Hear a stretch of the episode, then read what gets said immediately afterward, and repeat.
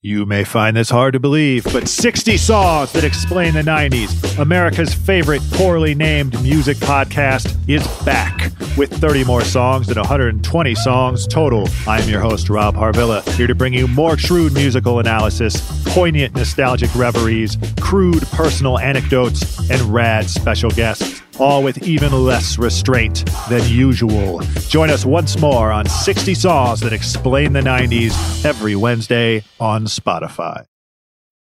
This episode is brought to you by Thomas's.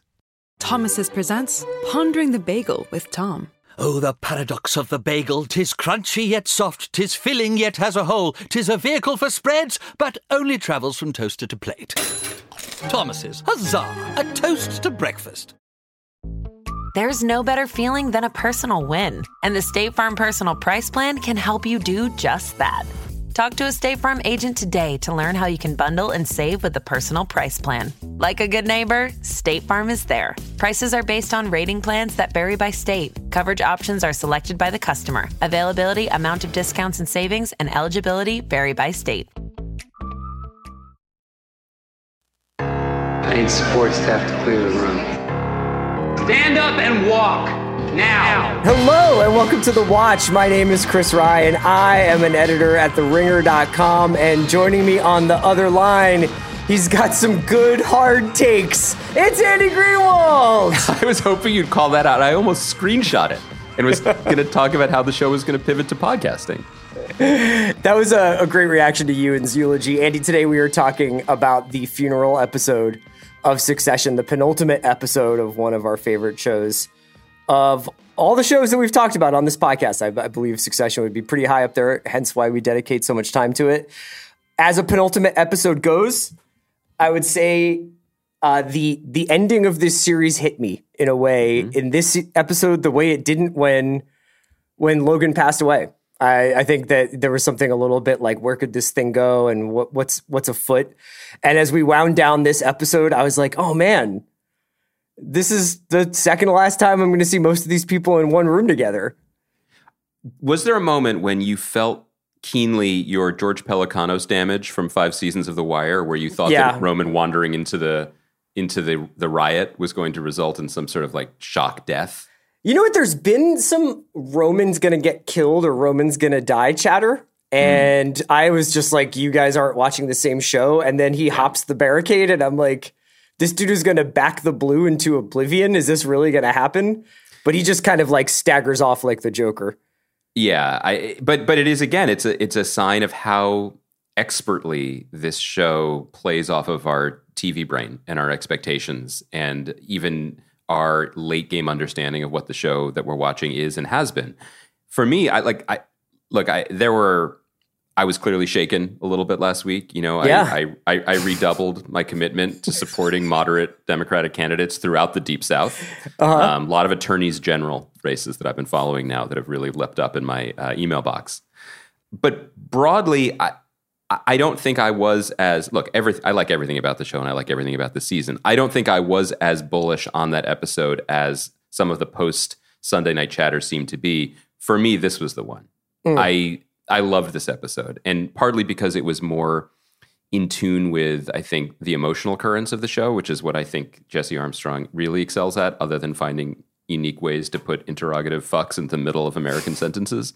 Um, I just thought this was a stunning gut punch of an episode that continued some of the like deep disquieting feelings of last week and really the whole the season as a whole, but brought them to roost in the core of the characters in a way that I was really struck by. But Yeah, if, if but- last week was about this is what's wrong with America, this week is this is what's wrong with these people. I thought I thought it was among the more probing, maybe not probing, but explicative psychological episodes of the show because I think we if you were ever like, why is Shiv like that? Mm-hmm. you, Yes. You you get to find out when she talks to her mother.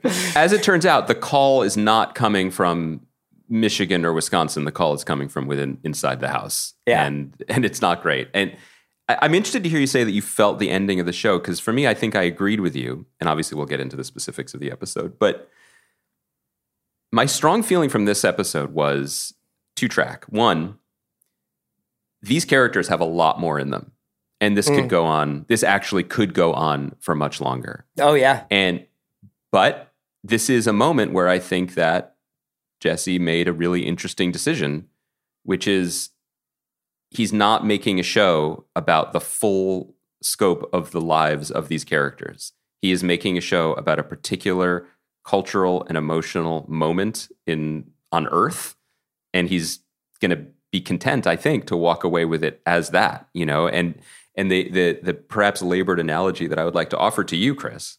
And I know that you know we're recording internationally. It's it's you, you've probably only had two or three cups of tea, and the sun is setting. It's a question of how to use your ingredients. He has in his larder some of the best ingredients you will ever get in Hollywood. Like these actors, these characters, the you know this writers room, this production design, this budget, and he's choosing to just cook them.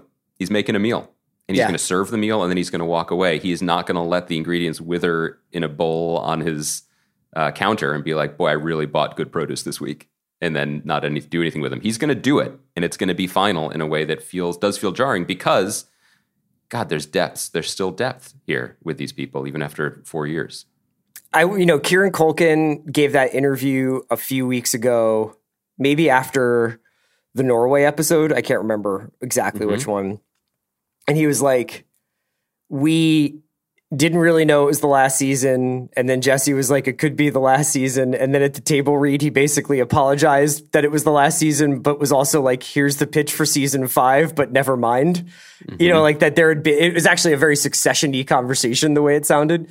Yeah, Um, and you know, there's this crucial moment in this episode that we're talking about where Kendall comes up to Roman and Logan's him. He's just like, he "You Logan's fucked, him. you fucked it," and he basically like, "You wanted your dad to come out of that coffin." Surprise, bitch! Here I am. you know what I mean? He's like, I, exactly I did. it, yeah. I jumped up out of it, and he's like, "You fucked it," and now you're gonna be honestly the same thing he says to Hugo. He's gonna be, you're gonna be my dog, mm-hmm. and he rubs him on the back of the head like a dog or like a, a, a child. And he's just like, why don't you go clean up partially the mess that you made? And you're out of the big leagues now. You're getting yanked.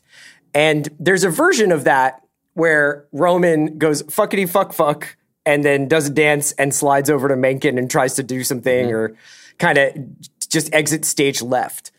But the following Roman out the door and following him into oblivion to me is like where we we get into endgame here and where we're like, okay, you, you don't want to just constantly yakety yak it and and have these kids start from zero only to get to a point of betrayal, only to go back to a point of trusting one another, only to go back to a point of like we're going somewhere here. And uh you know, I don't I don't know if we're gonna go somewhere where someone has to die for it to feel final or for it to feel momentous. I have a feeling of where it's going just because of what they're setting Kendall up to be. Yeah. Um, but I also I also am willing to be surprised. I'm, I'm certainly open to being surprised. I, I think it's you're right to to focus on the Roman stuff even as we get into the the beats of the episode because you know it begins with him and it ends with him. And I think one thing that his fuckity fuck fuck isms have obscured, not just for those around him in the world, but for the audience that have grown to to love what crazy thing he's going to say next, like jerking off to his sister breastfeeding a as yet unborn nephew. Um, what all of that obscures is that he's the baby. he's the baby of this family, you know. And I don't mean that like in a pejorative way, but like he is the youngest, and you know, this is two only children just talking about stuff they know super well. But I think that you know, stereotypically, uh, the youngest can be the most emotionally tender or most emotionally vulnerable in a family, maybe without a fixed role to play, and you can see that going down that row at the funeral that Connor kind of knows what he is. Kendall, it's it's getting uglier, but it's true what Kendall is and always has been and is becoming. The Shiv piece, the Missoula piece. We're going to pause. We're going to separate for a second because I do want to get more in depth with that because that was other that was the other major um, plank of the episode. But but Roman, you know, it's pretty consistent. He wanted to be loved by his father. He wanted something so badly that was never going to come and was utterly impossible. And um, he wanted to be loved by him so much, he installed a fascist as the president of the United States. And what did that get him? You know, it was pretty brutal. It was very hard to watch, you know, in a different way. When I when I say it it, I mean uh, his emotional breakdown was Yeah. brilliantly played by Kieran Culkin, bravely played by Kieran Culkin, because it, you just got the sense that they just ran tape, you know, that they just kept it going Yeah. in that big room in front of a lot of people, including like noted New York stage actress Hope Davis, who's just in the episode wheeling noted stage actor like, Larry how can Stu is Stewy not in this episode? Was he the only guy who wasn't in this episode? that is such a great, but like, who who was the line producer who was like, you know what, I'm sorry. Like we just, you know, we're we're, we're paying. Was Hope's Adrien episodic. Brody still doing reshoots on Asteroid City or something? We couldn't get him in there. it's a great question. Um, anyway, it was it was hard to watch in a very different way than last week's was. I think, even though it it, it felt earned and inevitable, and it's just the damage done. You know, What would you It- have this done- episode was a lot about the family damage that passes down, and it all dumped in the youngest's lap. Speaking of family damage, what if you, what would you have done if like camera pans left or a little like handheld zag left, and it's like Sandy and Sandy and the C-suite people, Matsson, Mhm, and then it's like James Dolan, Tom Thibodeau, Yes. Julius Randle, Jalen Yes. Brunson. just heads bowed. Obi Toppin. yeah. There's Just get one the thing full- we can't defend, and that's death. You're pitching a very, very strong alt. I feel like Derrick Rose is available for this, right? Like, there's Yeah. definitely some. he knows all about sitting on benches, you know? Okay, all right, All right. I'm just, no reason Just to take are we slandering the Knicks? It's a feel good story for a city that just lost a titan Look, I'm media. bitter. I'm bitter. Okay, that's fair. I'm deflecting. Do you want me to run through this episode a little bit here for, I, for I the- do. I, I, first of all, great setup though. I really thought you were going to start naming people who we thought were going to be on the show, more like Sanaa Lathan, you know, and Yeah. be like, is she is she checking back in? Holly Hunter? She get an invite? No, she couldn't get on the mm-hmm. ex-wives club pew. Um, that was a great pew. We got to talk about that. All right. So, despite the election night backstabbing, the kids are due to the circum. Um, are the kids are back together due to the circumstances of Logan's funeral. Roman is preparing uh, to deliver his keynote speech at the funeral. Shiv is plotting to get the Gojo deal through with Some Matsson. call it a eulogy. Yeah. In the world of business, we call it keynote. Yes, please go on. Uh, and Kendall is dealing with the professional fallout from his personal decisions or the personal fallout from his professional decisions. He's also feeling uh, some abandonment as Rava skips out on the, the funeral for security reasons, and Jess requests a job change for fascism reasons. Uh, pretty much every cast member of note is present at the funeral, including the president, Matsson, Sandy and Sandy, all of Logan's exes, uh, except for Holly Hunter and the whole sweet Sweet. Shiv and Kendall are maneuvering to find the favor of President pending elect Jeryd Mencken. Yeah, maybe. Um, with Sh- Shiv hoping to become the American CEO of Waystar Gojo, whatever, because Mencken wants to buy American, I guess.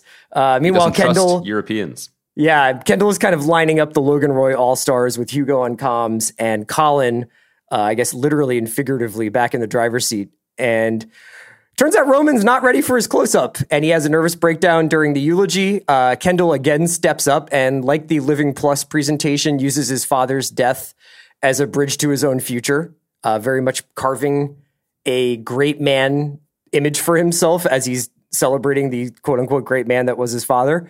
Uh, Shiv speaks from the heart, but who knows what that means anymore. It's, by the way, it is amazing that the, the kids, even in that moment of intense grief or whatever it is, are trying to both sides their dad. I know. I know. They're trying to do run Oppo research on their uncle. And at a post game drinks, Kendall confronts Roman and tells him he's busted back down to private after fucking up both the funeral and the presidential election. Uh, Shiv locks down her job offer from Matsson to become the CEO of a prospective new company. And Roman reacts to everything by running through a gauntlet of protesters and hobbling into the night like the Joker. There are lots of good little moments that we're going to be discussing here, including Tom and Shiv and uh, you know all the all the ladies sitting together. Kerry getting her moment with Marcia. But uh, where do you want to start? Do you want to start with Shiv? Actually, Um, I have something I'd like to bounce off of you. Yeah. Did this episode sound like any other episode of Succession to you? In terms of dialogue or in terms of. I the- thought that the language used in about 35 to 40% of the episode, largely the public speaking moments, was strikingly theatrical and almost anachronistic in, in terms of its vocabulary and its delivery and its staging. And I had a couple of ideas about that. Some are obviously like, it's always been called a Shakespearean show. I think that Kendall's the opening line of his uh of his eulogy is almost a word for word rewrite of I guess you can't have a word for word. It's a spin on uh, the eulogy of Caesar from Julius Caesar, essentially. Yes. You know, Shiv says something like, "But when the sun did shone, When the sun shone, sh- yeah. yeah." Uh, and. Ewan's Ewan's eulogy was obviously like basically like a 19th century political oration. I, what did you make of of the the language of this episode? Well, bef- when you first asked that, I actually was thinking something different, which was there were some pockets of silence in the episode that felt noisy to me. Usually, this is a show. Look, it, it is written by writers who love to write, who love to write words for these actors who are so brilliant at performing them. And you know, the role of language on the show is is currency. When you're that rich and money is meaningless, whenever they look at the mausoleum, it's like five mil, good deal. Yeah, I Um, love that. The the actual the was it? actual work. a, a pet, an online pet store delivery guy. Yeah. Uh, Um, so there were some moments, particularly I feel like when Marcia took Kerry's hand, it stood out to me that the show let the silence win. That that there actually were these bizarre, considering the pairing and the usual lack of humanity uh, in a lot of these characters. It just let the humanity be there for a moment, and I thought that was appropriate and kind of graceful but also significant, right? That that the words had fallen away. And we've talked about this throughout the season when we thought in three they had reached the limits of their language. It turns out there is a, there's a different there's another level that Yeah. I think we could talk about when we get to the eulogies because I think there was a really interesting mix of the Globe Theater and the therapist's office at play. mhm. And one thing that is true, Chris, and I say this to you, podcaster to podcaster, is that talking is very, very seductive. It is very hard to stop when someone asks you to say something, you know, or if someone asks you how you're feeling or asks you the right questions. Like people want to talk to someone else. Um, and I, that's what I thought was so interesting, contrasting the kids. Well, not when I can't say all the kids, Kendall and Shiv's uh, speeches, because Kendall took the opportunity to be in a big room in front of people who expected something from him and we were looking to him to perform. And it was mm-hmm. absolutely Shakespearean. And I think that that, you know, you could say, like, well, would this guy who doesn't read any books that aren't about how to murder your business enemies, would Sure. have access to this kind of language? This is the I- I same think- guy who was like, "This is just to say, yo." Exactly. So Yeah. was this out of character? Maybe, but I also do not begrudge Jesse stunting a little bit because he's been building up to this moment and he has this in his his toolbox. Well, it's just like But you know, he- you, you see all sorts of situations where public figures that you wouldn't normally consider the most learned or maybe most Mm-hmm. well read probably have somebody write their speech for them, and they when they deliver yes. a eulogy or they're they're quoting Ecclesiastes, like it's the back of their hand, and you're like, is, is that one really right at the top of the dome like that for you? But this one, like the Living Plus, was apparently improv. You know, so Mm-hmm. I, so he so he, he he always has a backup career. You know, working in Boom Chicago and Amsterdam or something. You know, just Well, just- I mean, another example of Shawn Carter being a huge influence on Kendall Yes. Roy just puts the pen down. Indeed. Just goes And- one take. and it flows. but so he looks to it as an opportunity to be to perform, and I thought Shiv looked at it as an opportunity to to dump, to confess, to you know, it, it, it was so interesting watching these kids be unable to avoid the truth when they are not speaking in their club of coded fuck language. You know mm-hmm. what I mean? Like the picture painted of Logan by all of these kids and his brother is pretty brutal. And you know, I don't know if like there were some New York Magazine Society reporters in the back of the room, but I'd be very curious what the coverage of the of the event would be. But yeah, the way she talks about him is is right. You I know? bet there would what- be an Olivia Nuzzi piece about That- you know the yes. real the real scene at the Roy funeral. but but she so Shiv's speech begins with like them playing outside of his office, right? Yeah, And, I mean, it's just like it- she, like how the kids were always on the outside, you know, but everybody was on the outside. But when you got let in and the sun sh- like shined, like you would feel special, and he did okay. I mean, that is the maybe the one in the top three most self-aware things anyone on the show has ever said, and it's not what she thinks it is. So I, I, I was really struck by that in the sense that we we joked and we've not joked about how unsuited to quote unquote real life these characters are. You know, they're in their hermetically sealed bubble, just dining on ortolan and fucking each other over. But anytime they're thrust out of that, whether it's speaking to people who are quote unquote normies or getting elbowed in the face by an Antifa protester, like they don't do well. They don't do well at all. And just the broken pieces just come pouring out. Yeah, so let's talk about the three different speeches briefly. I would just say about Ewan, I, you'll have to correct me if I'm wrong because we we do operate a little bit on short time when we're doing these reaction pods, some somewhat. Has the story about Logan's sister dying of polio that he thought he gave her ever really been stated on the show before? No, the I think the the miss the lost sister has, but the Yeah. the guilt. That's who he's the- he's calling for when he has his UTI, right? I, I believe so. I believe That so. and I, I- cat. I, I, I prefer the medical term piss madness still, but no, thank you for. Um, yeah, we hadn't heard it. I mean, it, it was so art. Again, my main takeaway from these last two weeks is Jesus Christ, ATMTP, like AMTP, fucking pay for writers' rooms because this is what you get. Not that you get speeches, because I think that's pure Jesse. What you get is the structure of last week and you get the structure of this week and just the lego block building here of ewan's coming back. And now also all thanks to hbo's budget which is like yeah we got cromwell on speed dial. He's ready mm-hmm. He's ready to come in and just burn the house down with one speech. And It's like you can have up. Cromwell or you can have Brody, but you can't have them both. you can't have them both. And often they compete for roles you know in most things. So cromwell was the backup choice for pat riley in winning time. People don't really know that. Obviously, Um, the reaction to to Ewan's speech is is pretty much you know we get Greg being like that. That, is, that was a good hard take. but also they tried to take him out before he gets up to the lectern. No, no, but like, so you have an opportunity to do something that I think lesser shows would have devoted episodes to or flashbacks to, which is what's Logan's trauma.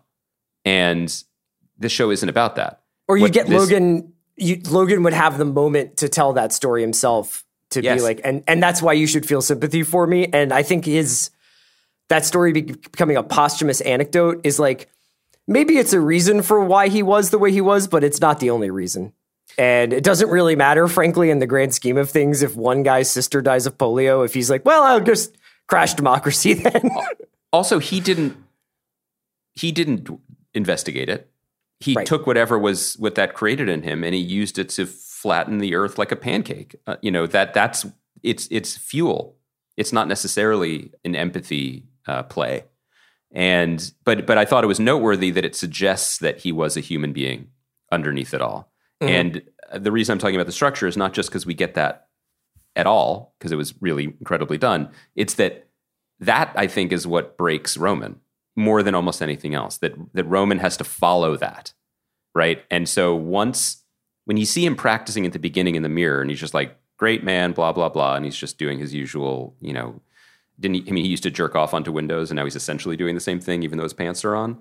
Good one. And he, um, but once the idea is on the table that his father was once a scared boy, like he was a scared boy, you know, something snaps, something, some dam breaks, you know, and man, I mean, it, it was, it is a testament to this show that we can see what he did last week and then feel, I imagine I'm not the only one saying this, like deep anguish when he says, is, is my dad in, is my dad in there? Can we get him out, please? Yeah.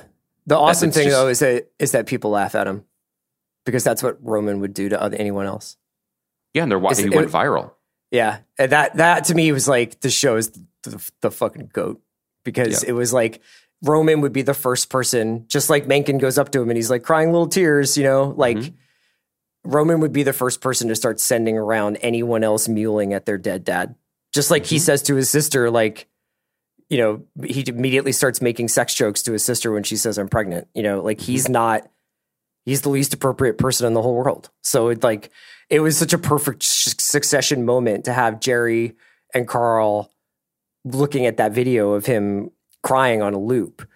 As far as Kendall's speech goes, like I mentioned, like that had some echoes of of Shakespeare, which I think this character has very many echoes of Shakespeare, and that that can be very indicative of where the character is going. I certainly think that Kendall is assuming his final form in a lot of Yes. ways, and uh, the abandonment that he experiences over the first half of the episode, especially from women close to him.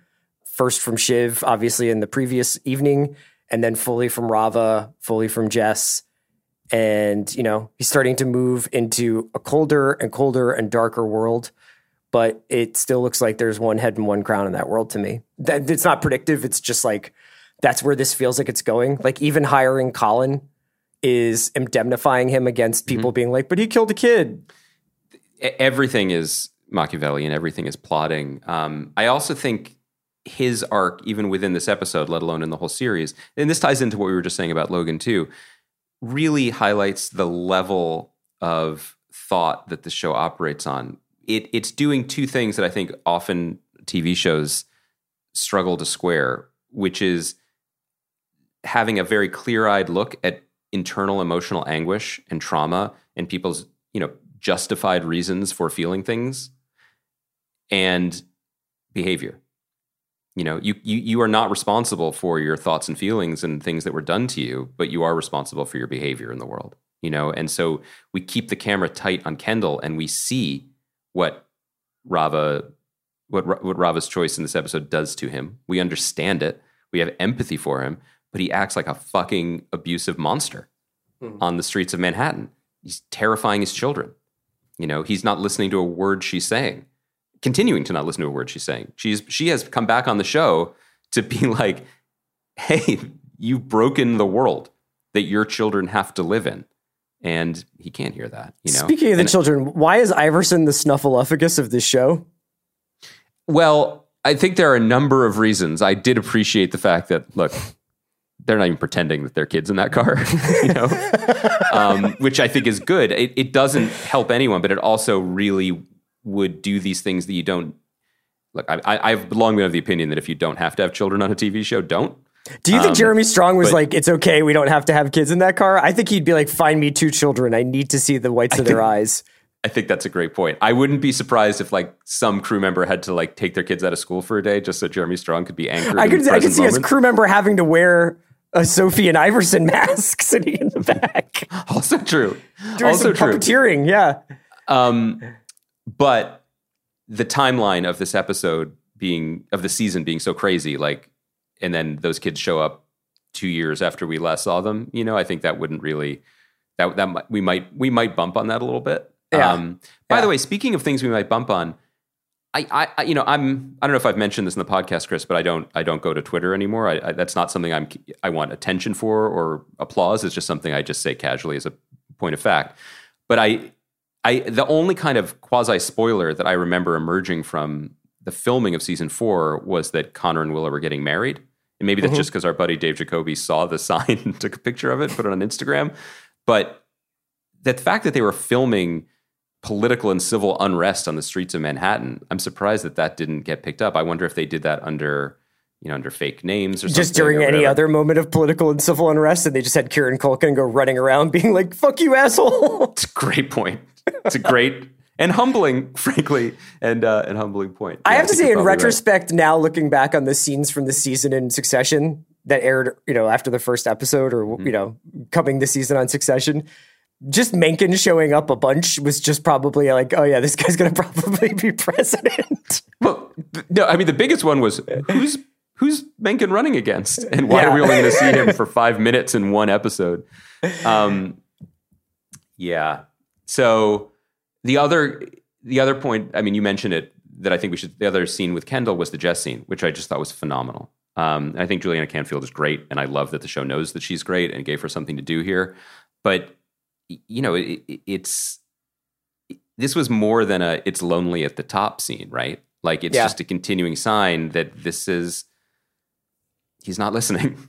It's he's gone too far. You know, it, he has he has gone too far. And the way that she played that scene was a carryover from the way that she played that very brief scene with Greg in the previous week. You know, Yeah, it's one thing for Shiv to say things matter, and it's another thing to know on this show that regardless of who is president, no one in the main cast and no one in that cathedral in their fictional universe will have any aspect of their lives changed whatsoever.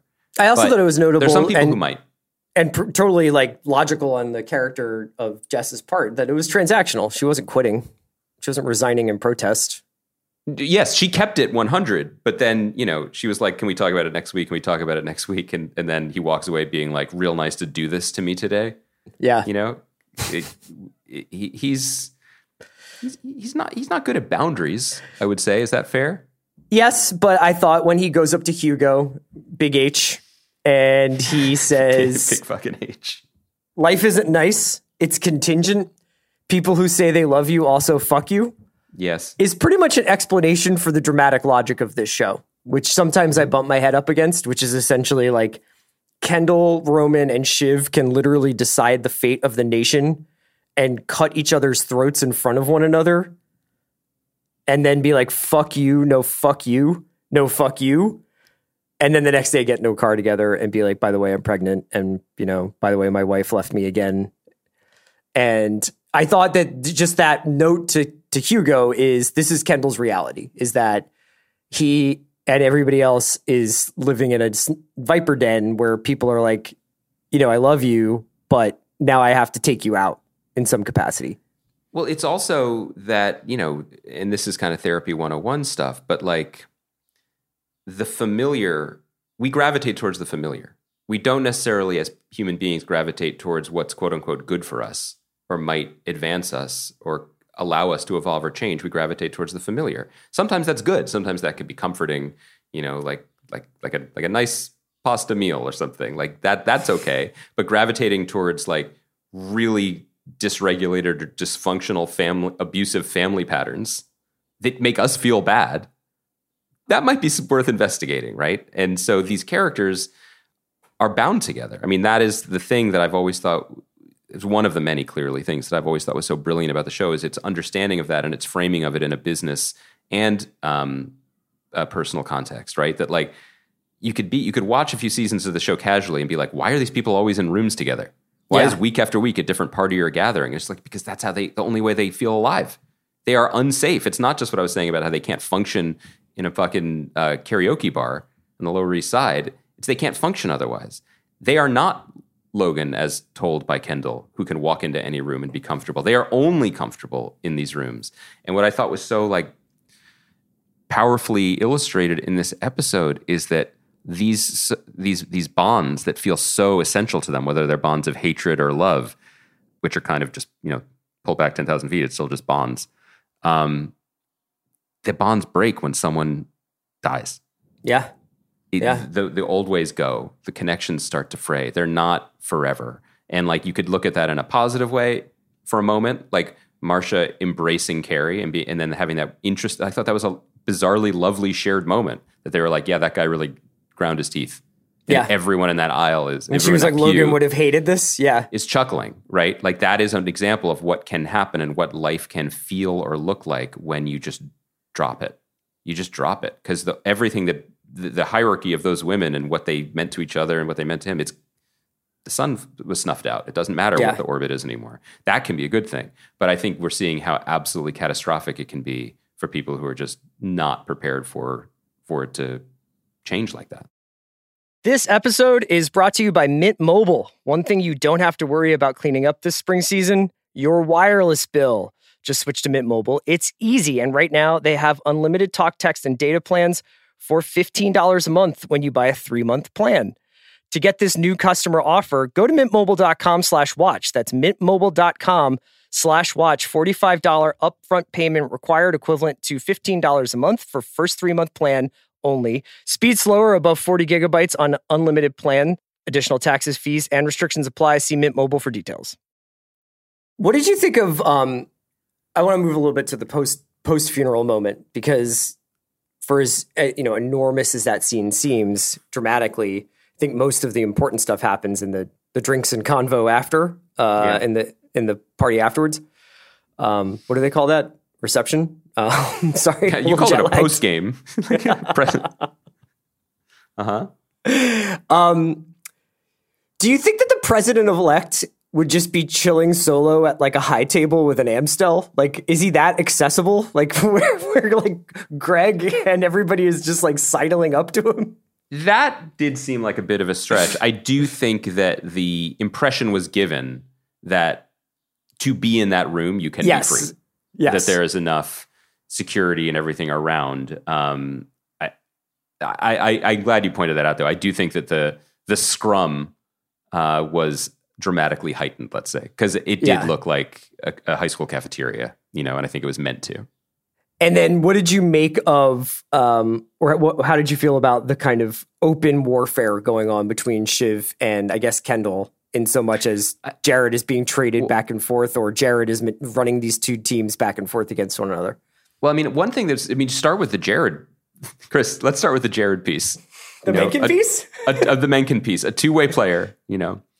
One of the things Mencken never really- goes into the end of a game with with any. He he always takes his timeouts with him. You know.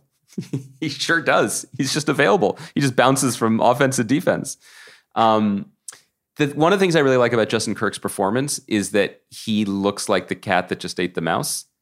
You could look at it in this, even just in the vacuum of this episode, and be like, "Well, who is this guy? What does he actually want, care for, or believe?" And and it and what the the show is reminding us is it doesn't matter. He wanted power, and he has it now, and he's beginning to like. He's beginning to savor the taste, Yeah. and he's realizing what his just being in front of people means.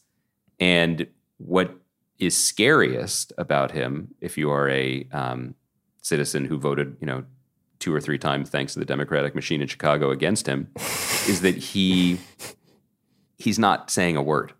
No.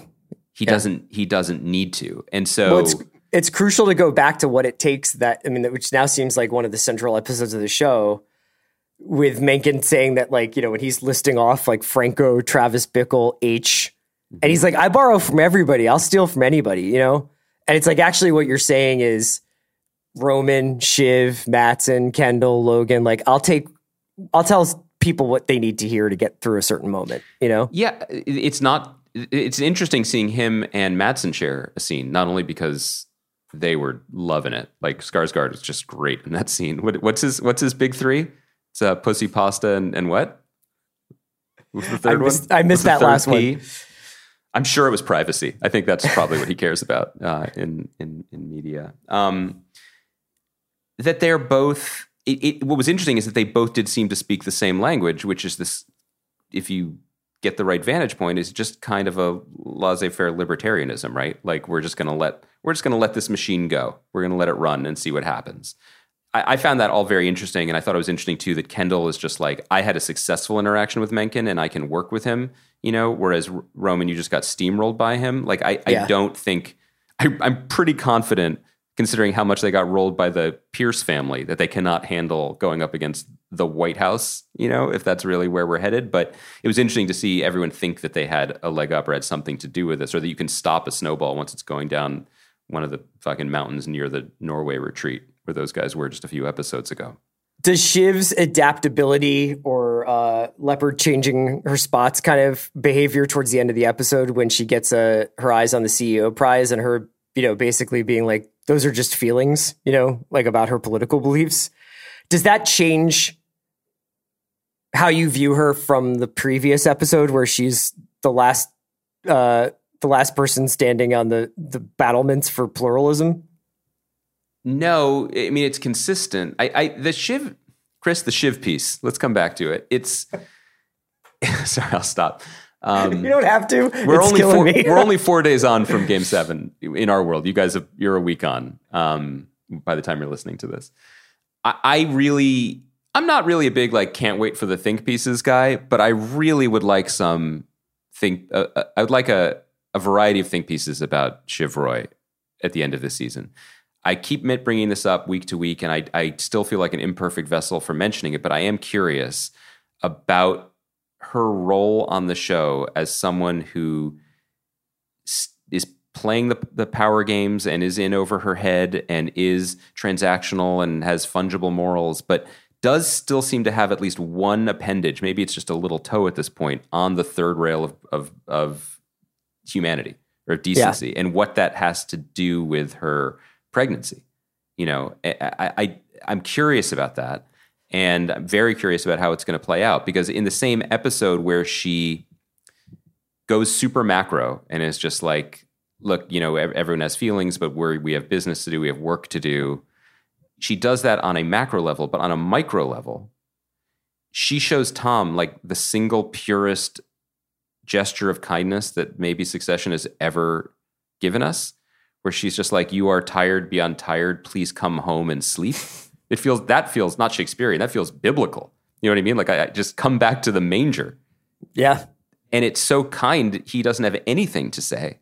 You know, he doesn't even pretend to like hug her like they're better. He just stumbles off in stupefaction. Like, yeah, so, but dude, like, so, what happens 1.6 seconds after she like welcomes Tom back into Yes. the, the manger? She she gets a phone call from Matsson, and you know her eyes pop out of her head like a cartoon cat.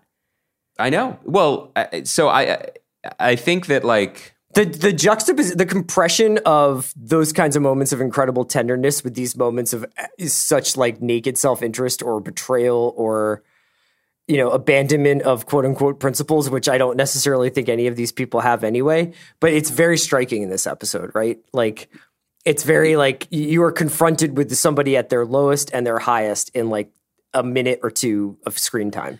And, and I think for as much as I'm pointing out the significance of Shiv being the only sister, I do think her place as the middle child is significant going into the finale too, because you alluded to kind of having a sense of where Kendall is going, and we should probably talk about that. We are shown where Roman is going, whether he comes back from it or not. I don't mean like he's dead, but like just as a unbroken shell I, of a whatever I don't is. think I he. don't know. I don't think he comes back because I don't think he has Mencken or Matsson's respect anymore. I think both of those guys So- watched him cry at his dad's funeral and were like, "Eh, not someone we can work with. But Shiv's future is feels the most uncertain and the most wild cardy in terms of just how things will work out, you know, both as a person and as an expected mother and also as a potential CEO. That that for me is the biggest question going into the finale. And I feel like whichever way that tips is where the whole series goes. It's so fucking sad though, too, because she's just like openly saying, I will do to my child what my mother did to me, which is essentially hand them off to a nanny for their Yeah. childhood for my own self interest. And she's just going around telling like random executives that, you know? Well, she's Not saying. I mean, again, in, in the spirit of like what I was saying before about like feelings and behavior, like she hasn't done it. She hasn't done any of that. I'm not saying that she's going to have a change of yeah, heart. but what's the like, say? Is it like broken people break people? Like this was a very much an episode about the the generational transference of trauma and and how to create dysfunction and create Yeah, you know like people dysfunctional people like you know I like the just the fact that you've got this old man talking about his young brother believing that he's responsible for essentially the murder of his sister mm-hmm. and then decades later like he lords that same sort of power over his son you know being like oh you killed a kid and you let him drown and now you're my blood bag boy basically and like these people who just like repeat the same mistakes of generations past and the other half of it being, I think that it's not just that Logan brought the polio, felt he brought the polio back. It's that he was weak, right? Like he hated being away at school and wanted to come home. And yeah, he that, mule. Yeah, and yeah, and exactly. so he, he he that he that's connected to it too. Thus, there was never another ounce of softness in him again. Look i to your other point. you don't think it might a- have been the the coming over on a on a ship across the Atlantic during World War II? You don't you don't feel like they were following like COVID protocols back then? No, but I just feel like like Ewan's like, and then that's the day that Logan got hard. I'm like, he got hard when he was like four years old, and they were like, "Don't make a peep or a U boat will sink you." we'll end you. That's. I'm sure that was fine. Um, to your other point, like the the alt title for the show has always been inheritance, right? Like that. That's what they're. That's what it's really about. It's about the the, the sort of like bullshit business framing is like no it's what we're going to first it has the word success in it but second it's like yeah, we're we're going to take over and we're going to continue to push forward. It, it you know we're we're going to take the reins and the horse is never going to stop galloping. But it's actually what is being handed to you, what has already been handed to you. What have you not dealt with? What are you? What is your entire life built on top of? And that piece of it is devastating. And I don't expect the finale to let up on it. I, I'm really curious if, and I don't mean to create like a straw critic argument, but I do wonder if there will be anyone who came away from these two weeks of succession being like, this was interesting, but it didn't match the intensity or the highs of the previous week of America Decides.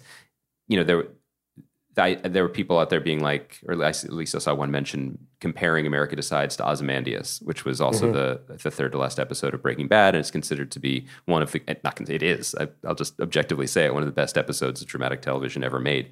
Um, my my take, you guys listening for my take? I know I've been shy about it up to this point in minute forty five or whatever we're at. Um, this was Ozymandias. This was look upon my works in despair, except it's not from the perspective of the king, Yeah, the king's like dead. Walter White.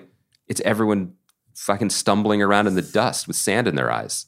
I think that the reason crumbling. why, uh, if I sound uh, slightly more reserved on this pod than I did last week, partially it's because I'm jet lagged, but partially it's because there was there, it wasn't a very funny episode. You know, I didn't I didn't think there were some good cool lines, and the mausoleum was funny, and you know, it's always fun to see Harriet Walter kind of in her her her husband in a pile of senators like a Labrador or whatever. like, you know, there were lots of amusing moments, but there was nothing like, you know, wasabi in the eye mm-hmm. with Lacroix as a as a chaser. There was nothing like as sort of like comedically, architecturally beautifully constructed as Tom running around these offices. It was a very, it was a funeral procession of an episode.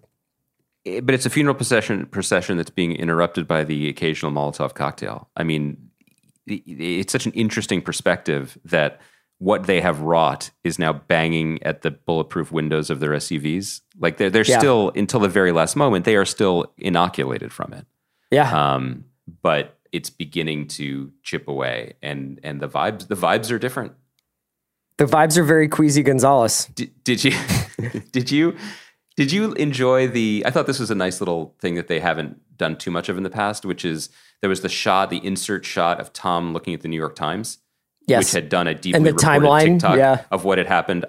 You know, this is by the way, twelve hours after it happened. So Yeah. kudos Shout out to Maggie the, Haberman. Yeah. seriously, kudos to the des- the national desk, but also the design department who really pulled an all nighter.